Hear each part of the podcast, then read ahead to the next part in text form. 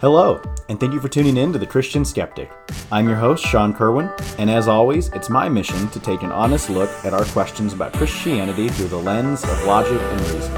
I'm not here to preach at you, just to start a conversation with you. I hope you enjoy the show.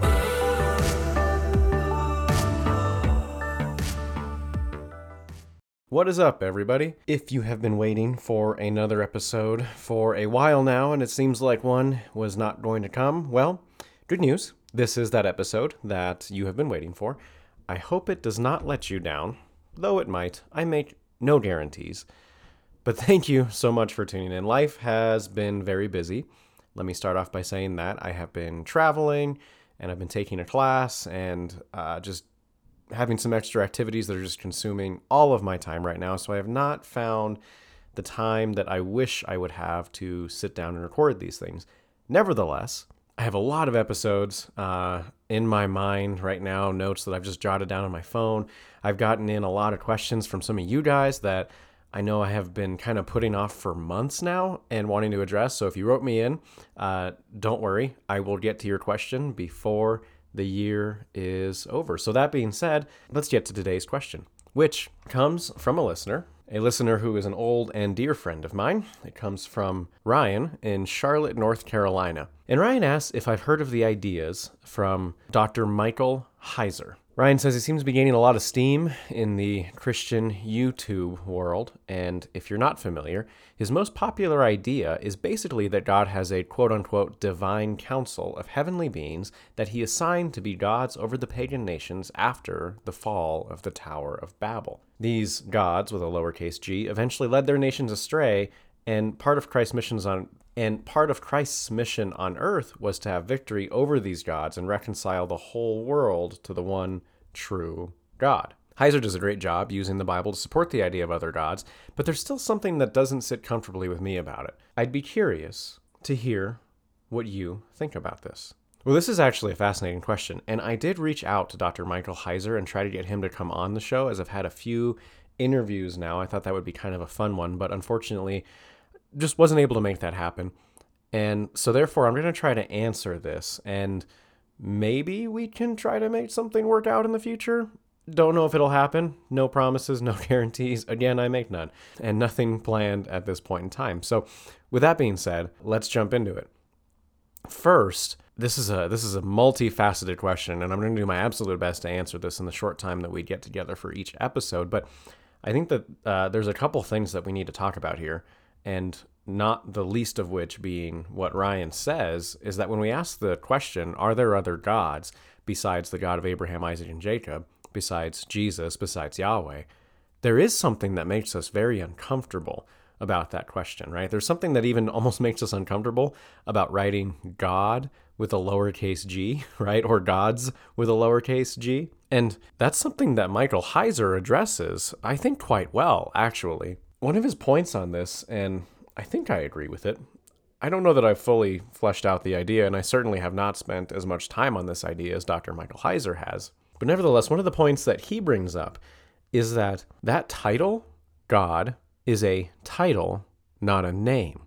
And this makes sense to us who read the Bible that God is given many names. One of the first names he's given is by Abraham's and Sarah's uh, handmaiden, Hagar. He's given the name the God who sees. The Torah and Jewish tradition hold that God's name is something similar to what we pronounce in English the vowels Y, H, W, H, or as I made reference to earlier, Yahweh, which is what we think uh, to be the correct pronunciation of the name of God. And then we get to the New Testament, where the Bible makes the claim that Jesus Christ is God, again, giving him the title of God. But not only that, the Christ is a title. Christ is Christos in the Greek, right? Or Mashiach in the Hebrew, which means Messiah. So Christ just simply means Messiah. So Jesus Christ is Jesus the Messiah. Jesus being his name, or Yeshua, right? As it was probably originally pronounced 2,000 years ago. And so if God with a lowercase g, or gods, and the use of it and assigning it to something other than Yahweh or Jesus makes us uncomfortable, that's a cultural lens we're viewing this word through.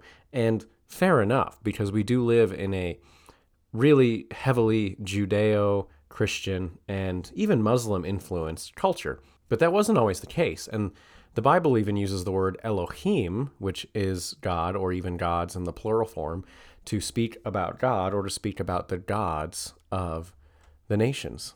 And so, with that out of the way, are there other gods?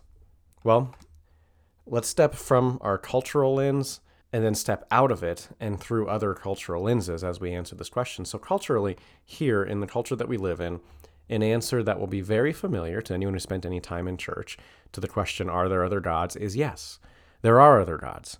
We in this culture in the West call them idols. And so we then place a definition on the title of God, be it a lowercase g most likely, as anything that you worship, right? Anything that you spend your time, your energy, your money, your devotion, and orient your life in the pursuit of is a God. It could be your career, it could be your car, it could be your relationship, it could be your 401k, it could be your house, it could be your religion, even. Your religion might be your God, not the God that the religion serves, right? And so that's a very familiar Protestant, even Catholic, Western, even uh, Muslim understanding of that title of God is that we are chronic worshipers as humans and we can place that title on anything, really. And so, okay, yes, I understand that, right? You're probably saying, but now let's move on and ask are there any other heavenly beings, any other beings that are somewhere between the rank of the Most High God and humans, right? Some other deified entities or persons out there in the created universe or the heavens. And then again, a kind of another cultural lens, but maybe stepping out of it, uh, because this is something that Eastern uh, Christians and, and Eastern um, monotheists would uh, ascribe to as well. And that's the fact that, yes, there are other heavenly beings. We call them angels and demons, right?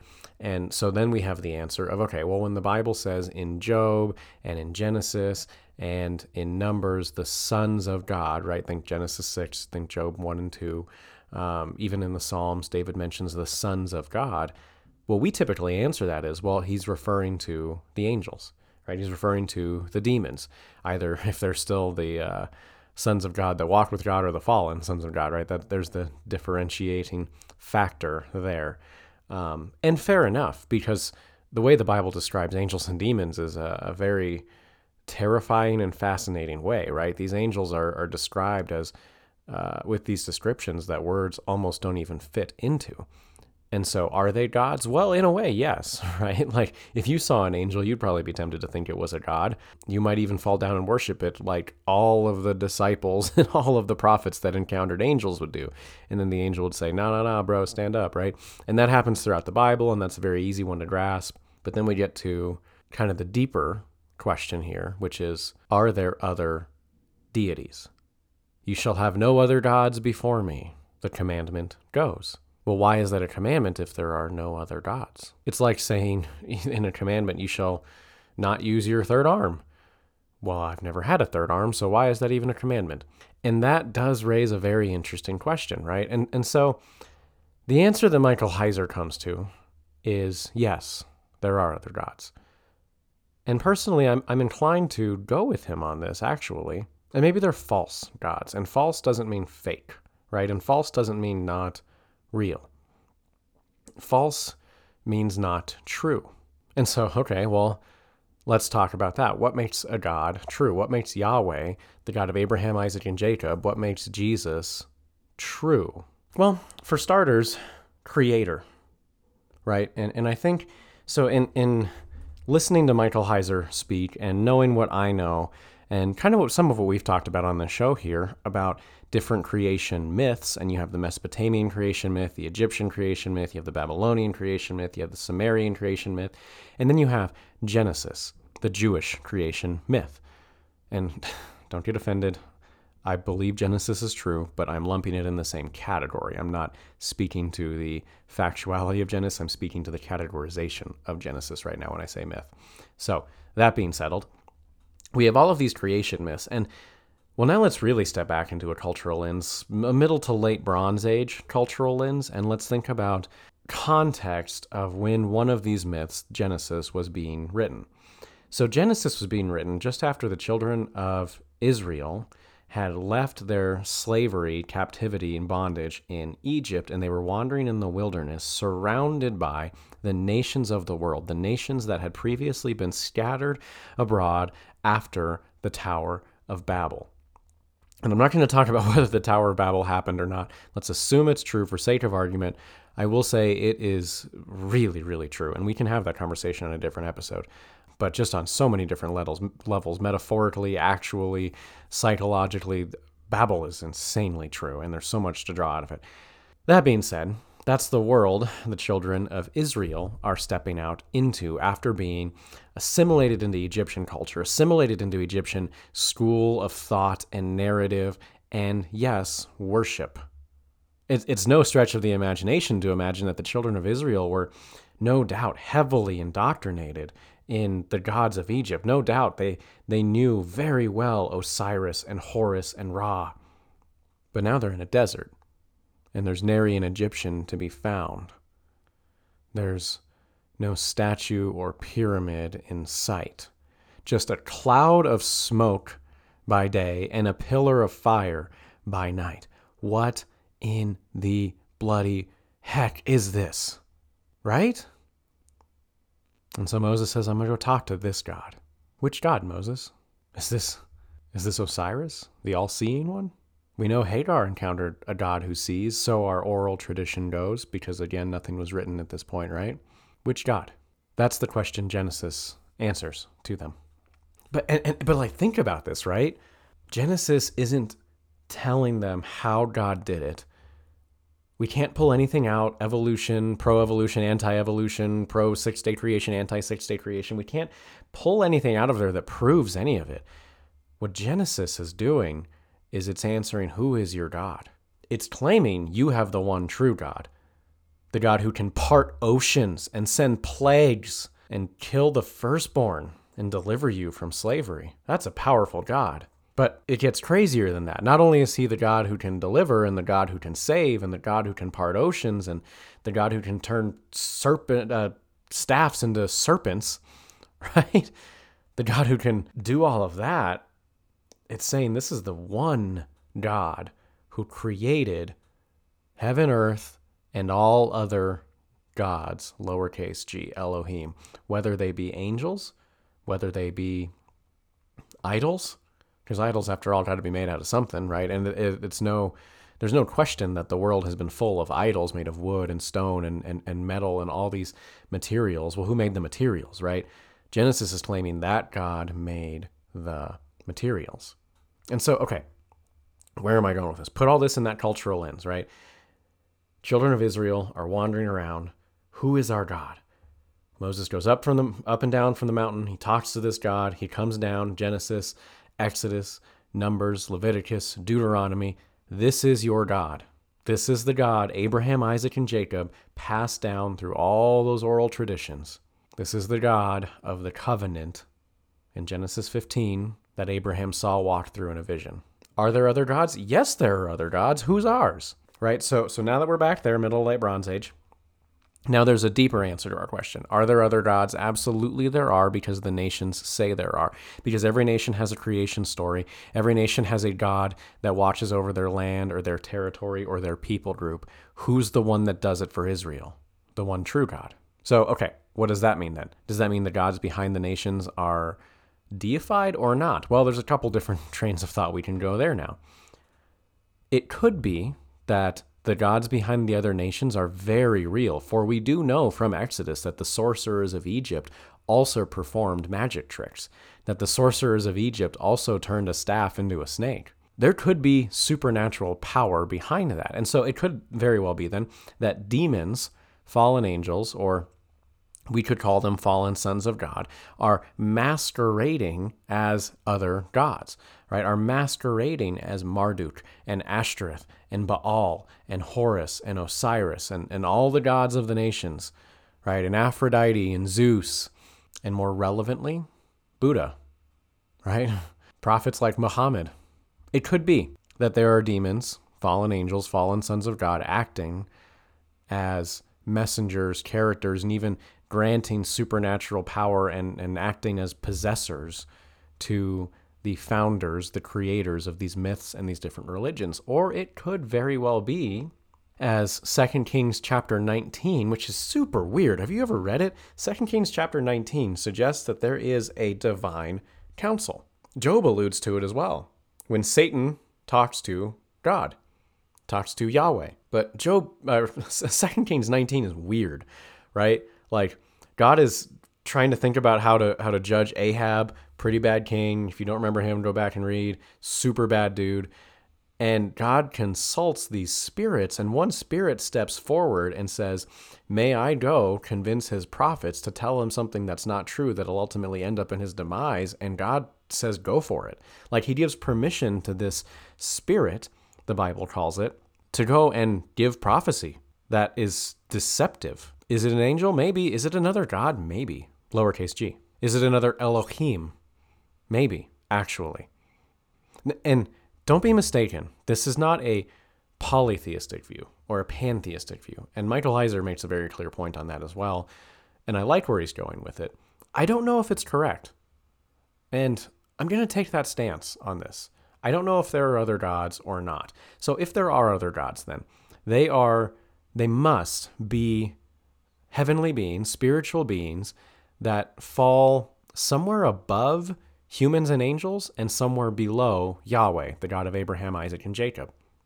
And why do I say humans and angels? Well, because later on in the Bible, Paul says that we will sit in judgment over the angels, speaking of those who are believers and who are followers of Jesus, right? So God said, Let us make man in our image.